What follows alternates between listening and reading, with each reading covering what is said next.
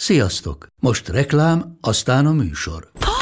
Hú, de szép szőnyeg. Új. Igen, tegnap vettem a Diégóban. Ó, és ez a függöny, de szép. Diégó! És hamarosan lesz új laminált padló a hálóban. Rátszakott a bank. Csak regisztráltam Diégó digitális klubkártyát vásárlás előtt. Csináljunk neked is egyet? Csak egy perc és kész. Regisztrálj te is áruházainkban, vagy a diego.hu oldalon, és azonnal megkapod digitális klubkártyádat, melyel akár 30% kedvezménnyel vásárolhatsz padlóburkolati és lakástextil termékeket. Diego.hu Már meg is kaptam e-mailben. Ez reklám volt, jó volt.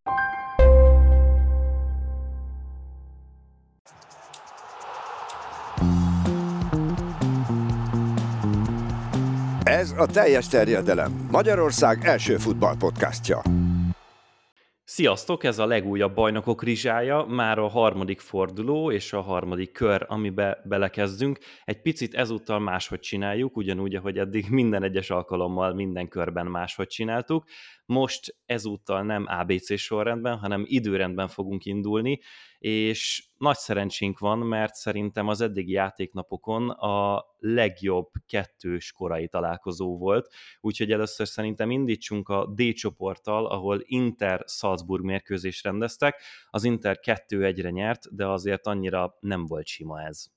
Nem, és volt egy csomó olyan érdekesség, amit szerintem érdemes megjegyezni is. Például azt, hogy pihentetett egy kicsit Inzaghi, így kezdett Frattézi és kezdett Alexis Sanchez. Utóbbi megszerezte a visszatérése után, ugye az előző szezont a Marseille-ben töltött Alexis Sanchez az első gólját az Interben. Türám is pihent, és Barella is pihent, ami azért volt érdekes, mert Barella a második félidőben beállt, és most, ha jól számolok, a legtöbb időt töltötték együtt Frattézivel a pályán. Frattézi volt a jobb oldalon, Barella a bal oldalon, Barellának látványosan nem ment ez, és nagyon-nagyon szenvedett szerintem ebben a szerepkörben. Az egyik legszürkébb volt, miután ő játszott, Mikitárjan helyére állt be egyébként, és a második félidőben egy rövid ideig úgy tűnt, hogy itt akár még az egy pont is meg lehet a Salzburgnak. Sikerült az egyenlítés az 57. percben, de a 64-ben Csalhanolú egy 11-esből végül is megszerezte a győztes gólt, mint később kiderült, de nagyon szívósan küzdött végig ez a Salzburg, így az utolsó pillanatig lehetett egy kicsit abban reménykedni a vendégeknek, hogy akár meg lehet ez az egy pont, ami egyébként az Internek, hogyha hármat számoljuk hozzájuk, akkor már jó eséllyel ez egy nagyon nagy lépés volt a továbbjutáshoz, akár a visszavágóján ennek a meccsnek majd Salzburgban a döntetlen is elég lehet.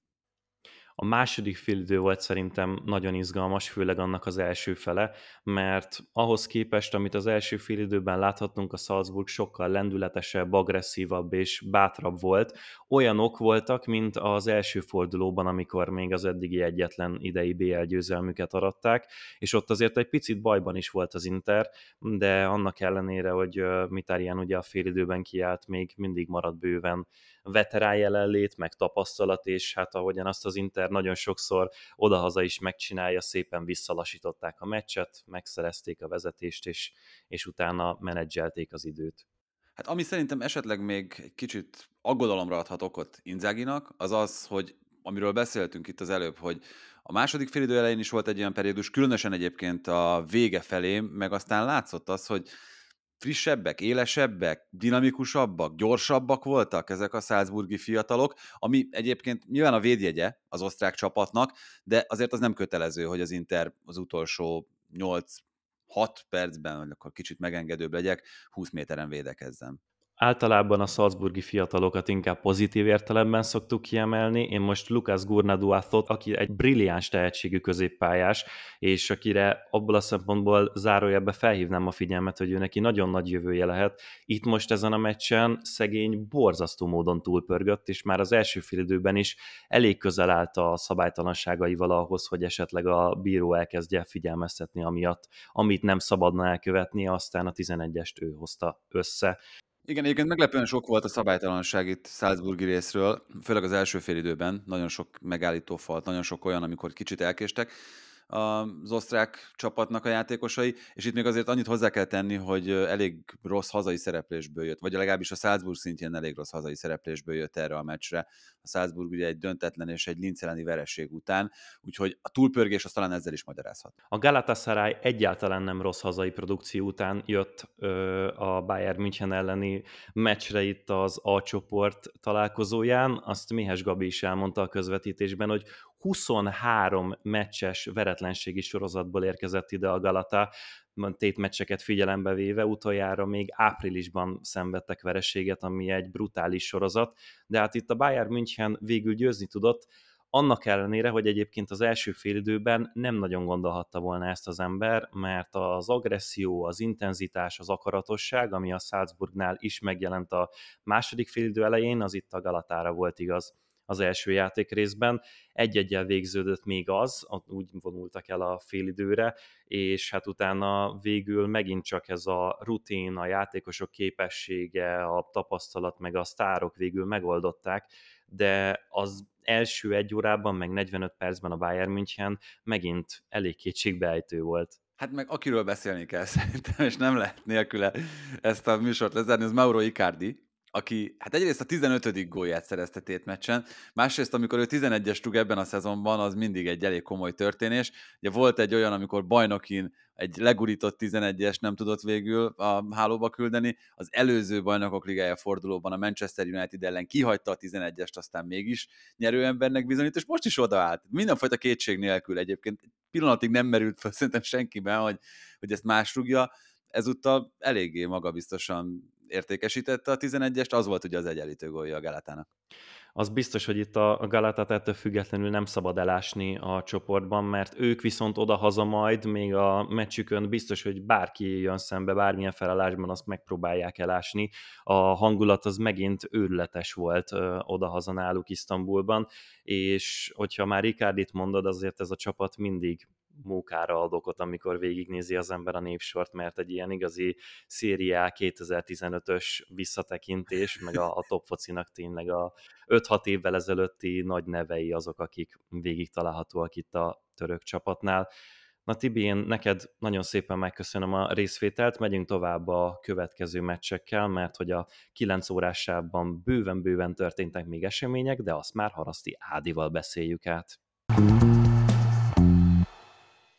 Az A csoport másik találkozója ma a Manchester United Köbenhavn volt, és hát teljesen mással szerettem volna kezdeni a meccsről való kibeszélést, mint amivel fogom majd, azt picit átsipeljük a végére, mert hogy itt abszolút epikus jeleneteknek lehetünk szemtanúi egészen az utolsó pillanatokig az egy dolog, hogy Harry Maguire góljával nyert a Manchester United, és Maguire-nak az Old Trafford előtt kellett ö, ünnepelnie. Kíváncsi lettem volna egyébként, hogy ilyenkor mi járt az ő lelkében, meg fejében, de utána a legvégén a dánok kaptak egy büntetőt, amit André Onana bravúrosan hárított. És akkor ezt még lehet fokozni a helyzet epikusságát, hogy a United kölcsönlegenda fia Jordan Larson hagyta ki ezt a bizonyos 11-est a 97. percben, úgyhogy ez minden szempontból egy egészen extra befejezése volt ennek a meccsnek.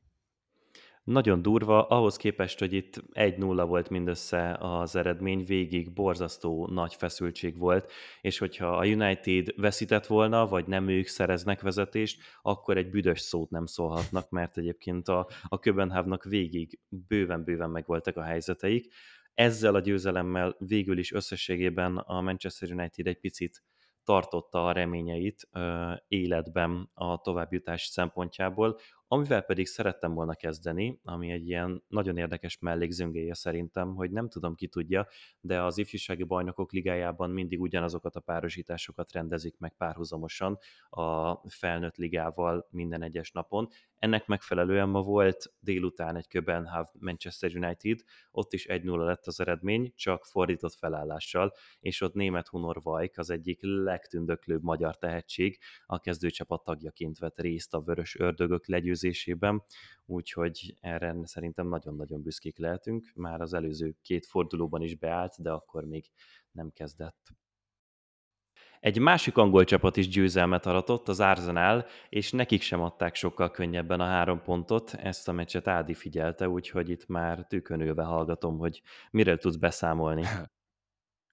Hát azt nem mondom, hogy tükörülve néztem végig ezt a mérkőzést nem hozott túlságosan sok izgalmat az első fél idő, aztán a második játékrész azért egy fokkal eseménydúsabb lett, de hát ne hagyjuk annyiban azért az elsőt sem, mert hogy ott az utolsó utáni pillanatokban Gabriel Jesus zseniális passzából, illetve nem is a passz volt a zseniális, bár az sem volt csúnya önmagában, ahogyan kiugratta Gabriel Martinellit ott a szeviai védők között, de ahogyan átvette a labdát gyakorlatilag egyik lába mögött, és aztán tette tovább a másikkal, az, hogy tényleg nehéz szavakkal leírni, rádióriporternek ezek szerint nem lennék túlságosan jó, viszont tényleg egészen fantasztikus volt, ahogyan azt akkor ott Jesus megoldotta az első félidő hajrájában. Sevilla akcióból indult tulajdonképpen az Arsenal kontrája, és aztán Martinelli tulajdonképpen elgyalogolt az üres kapui kis túlzással a helyzet végén, és gurított oda a 49. percben tulajdonképpen az első félidőben, ezzel vezetett az Arsenal, hogy aztán nem sokkal később a második félidő kezdetét követően Gabriel Jesus hát mondanám azt, hogy magának is kiosztott tulajdonképpen egy gólpaszt, becselezte magát a 16-osra, és lőtt elég szűken kicsit takarásból egy olyan gólt, aminél én tényleg, amikor FIFA-ban ilyet kapok, akkor örjöngve hajtom a földhez a kontrollert, hogy ilyen baromság nincsen, és hogy micsoda vacak ez a játék. A Gabriel Jesus ezt megcsinálta most.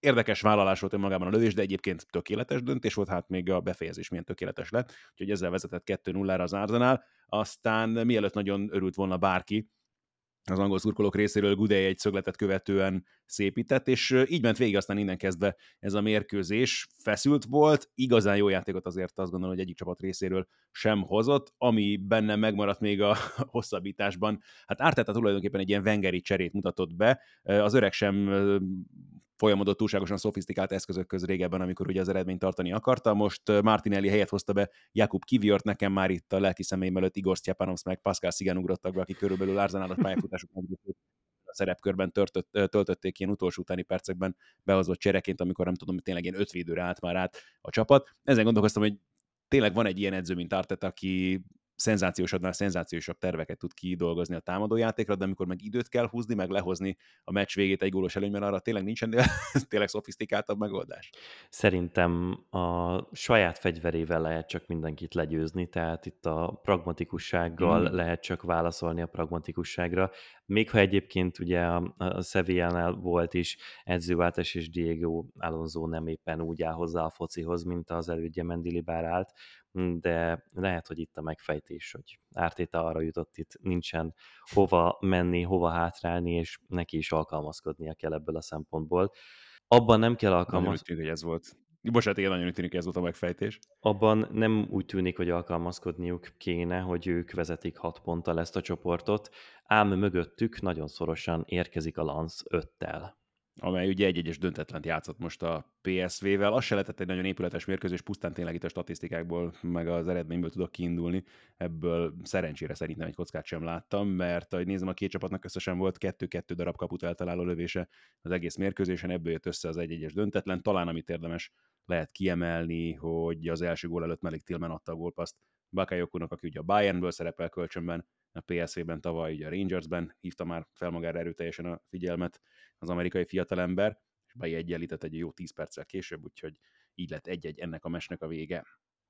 Majd meglátjátok, hogy összességében az egygólos idegenbeli győzelmek bajnokok ligája napját éltük, és hát ez a furcsa trend a C csoportban élte a legnagyobb tort a, itt az eredményeken, mert hogy a Braga Real Madridnak is 1-2 lett a vége, és az Union Berlin Nápolinak is 0-1. Én szerintem ezekből a Bragának a nagyon szoros ottmaradása volt talán az egyen meglepőbb. Az biztos, de akkor kicsit rákötve arra, amit mondtál, nem tudom, hogy ki meg milyen módon ült tort, de tort nem sokan kiáltottak, azt hiszem az Unión Berlin-Napoli mérkőzése, mert hogy a Napoli nyert 1 0 ra illetve az első fél időben volt egyébként az Unionnak egy megremadott gólja.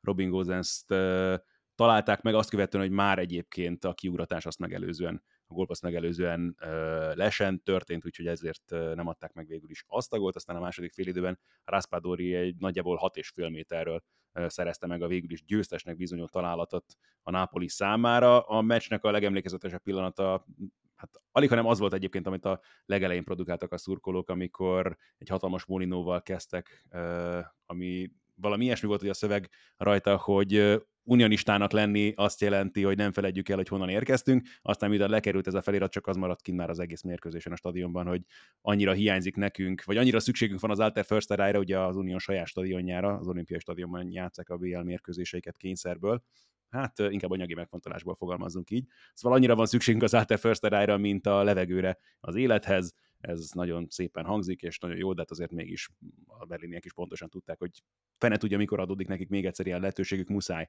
a háromszor nagyobb befogadó képességű olimpiai stadionban játszani a hazai mérkőzésüket, még akkor is, hogyha az ősi rivális Hertának az otthonáról beszélünk. Ami még megmaradt bennem ezzel a meccsel kapcsolatban, az a csodálatos divatérzékről tanúbizonyságot tevő két vezetőedző, Urs Fischer csak pusztán az öltönyéhez rántott fel egy, nem tudom hányszor hány edzésen összekoszolt ledobált Adidas baseball sapkát. Rüdi Garcia ezt még megtoldotta a baseball sapka mellé, amin a Napoli címer volt, egy hatalmas, nem tudom milyen viharkabáttal, ezt húzta rá az akójára, úgyhogy csoda szépen mutatott mind a két vezetőedző, hát még a játék, ez sem volt egy különösebben épületes mérkőzés, ezt néztem olyan fél szemmel körülbelül, megy a 60 percig, amíg át nem kapcsoltam a Real meccs hajrájára az Arzenál párhuzamosan, azt a fél szememet is sajnáltam, megmondom őszintén így utólag az Unión Berlin meccsein azért ez szerintem már megszokott, hogyha valaki őket közelebbről követi. Ettől függetlenül én nagyon-nagyon sajnálom őket egyébként, mert az, hogy jelenleg ők nulla ponttal a csoport utolsójaként állnak, és most már tényleg semmi esély nem mutatkozik arra, hogy ők ki tudnának verekedni innen ebből a kvartetből, azt szerintem a teljesítményükkel nem áll egyetemben, de a Bragáról is szerintem egy picit hasonló mondható el, mert én őket eddig minden egyes bajnokok rizsájában, amikor szerencsém volt róluk beszélni, megdicsértem. Most is mm, értékesebb, jobb minőségű helyzeteket alakítottak ki a Real Madrid ellen, többször próbálkoztak, és ennek ellenére mégis vereséget szenvedtek, és ők is csak a harmadik helyen három pontocskával tudnak itt jelentkezni. Ez is egy érdekes dolog, ugye?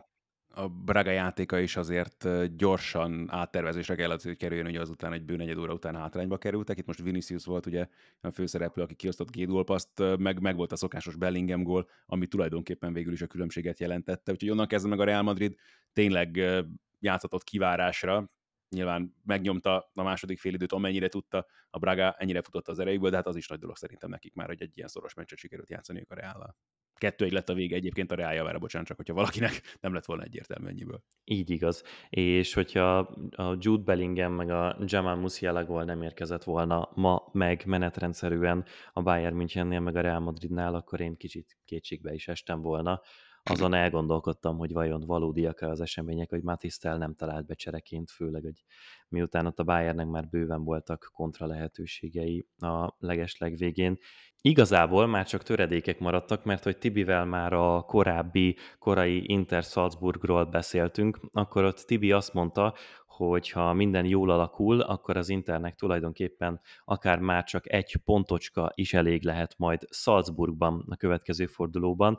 Hát nem tudom, ki olvasta ki ezekből a sorokból, hogy vajon vagy Tibinek lesz némi érintettsége ezzel a találkozóval, mert hogy ő a soron következő közülünk, aki majd kint járhat Ausztriában, és egy helyszíni bejelentkezéssel fog majd szolgálni nekünk onnan az Inter vendégjátékáról, illetve holnap is így lesz majd, és Párizsból fog egy bizonyos párizsi holnapi mérkőzés követően, amikor majd Ád és Doma vár titeket, de egy mérkőzéssel még lógunk neked, meg logok neked, és lógunk nektek a Benfica Real Sociedaddal, ahol szintén egy egygólos vendégsiker született, ott Bryce Mendes volt az, aki megszerezte végül a Sociedadnak a győztes találatot.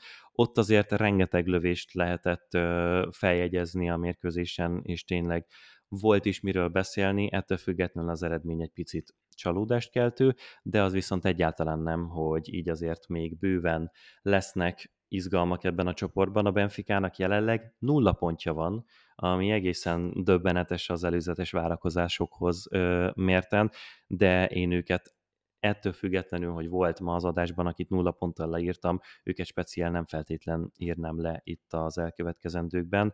A Salzburg viszont lehet, hogy egy picit kétségeket fogalmazhat meg a továbbjutással kapcsolatban. A Sociedad és az Inter egyelőre 7-7 ponttal nyerekben érezheti magát. Szerintem a Benfica nulla pontjánál a nulla szerzett gól az, ami fájdalmasabb így három mérkőzést követően, és azért így reménykedni, akár még csak az Európa Ligába való továbbításban is eléggé uh, nehéznek hat szerintem a portugálok számára, de hát három pont csak a különbség mondjuk az Álszburghoz képest, úgyhogy az még mindenképpen meg lehet neki. Az még abszolút meg lehet, és sok minden meg lesz még a holnapi adásban is, mert akkor is fantasztikus meccsek után fogunk várni titeket, tényleg és egy exkluzív bejelentkezéssel is. Arra gondoltál, hogy majd a Lipcse Crvena Zvezda mérkőzés közvetítése után lesz szerencsém majd beszélgetni Domával, gondolom. Ez pontosan így van, mert az, hogy Tibi majd a helyszínről fog, az egy dolog, de te rögtön úgy fogsz megérkezni a bajnokok rizsájába, hogy csak letat, letetted a közvetítő fülkében magadról a mikrofont, és hát ez legutóbb is eléggé bejött nekünk, amikor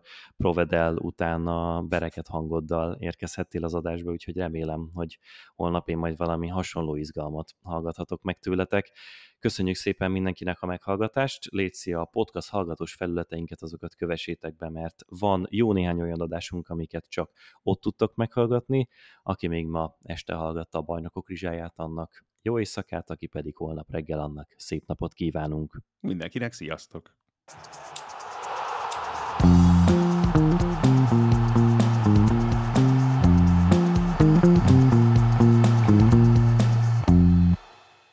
Ez a műsor a Béton közösség tagja.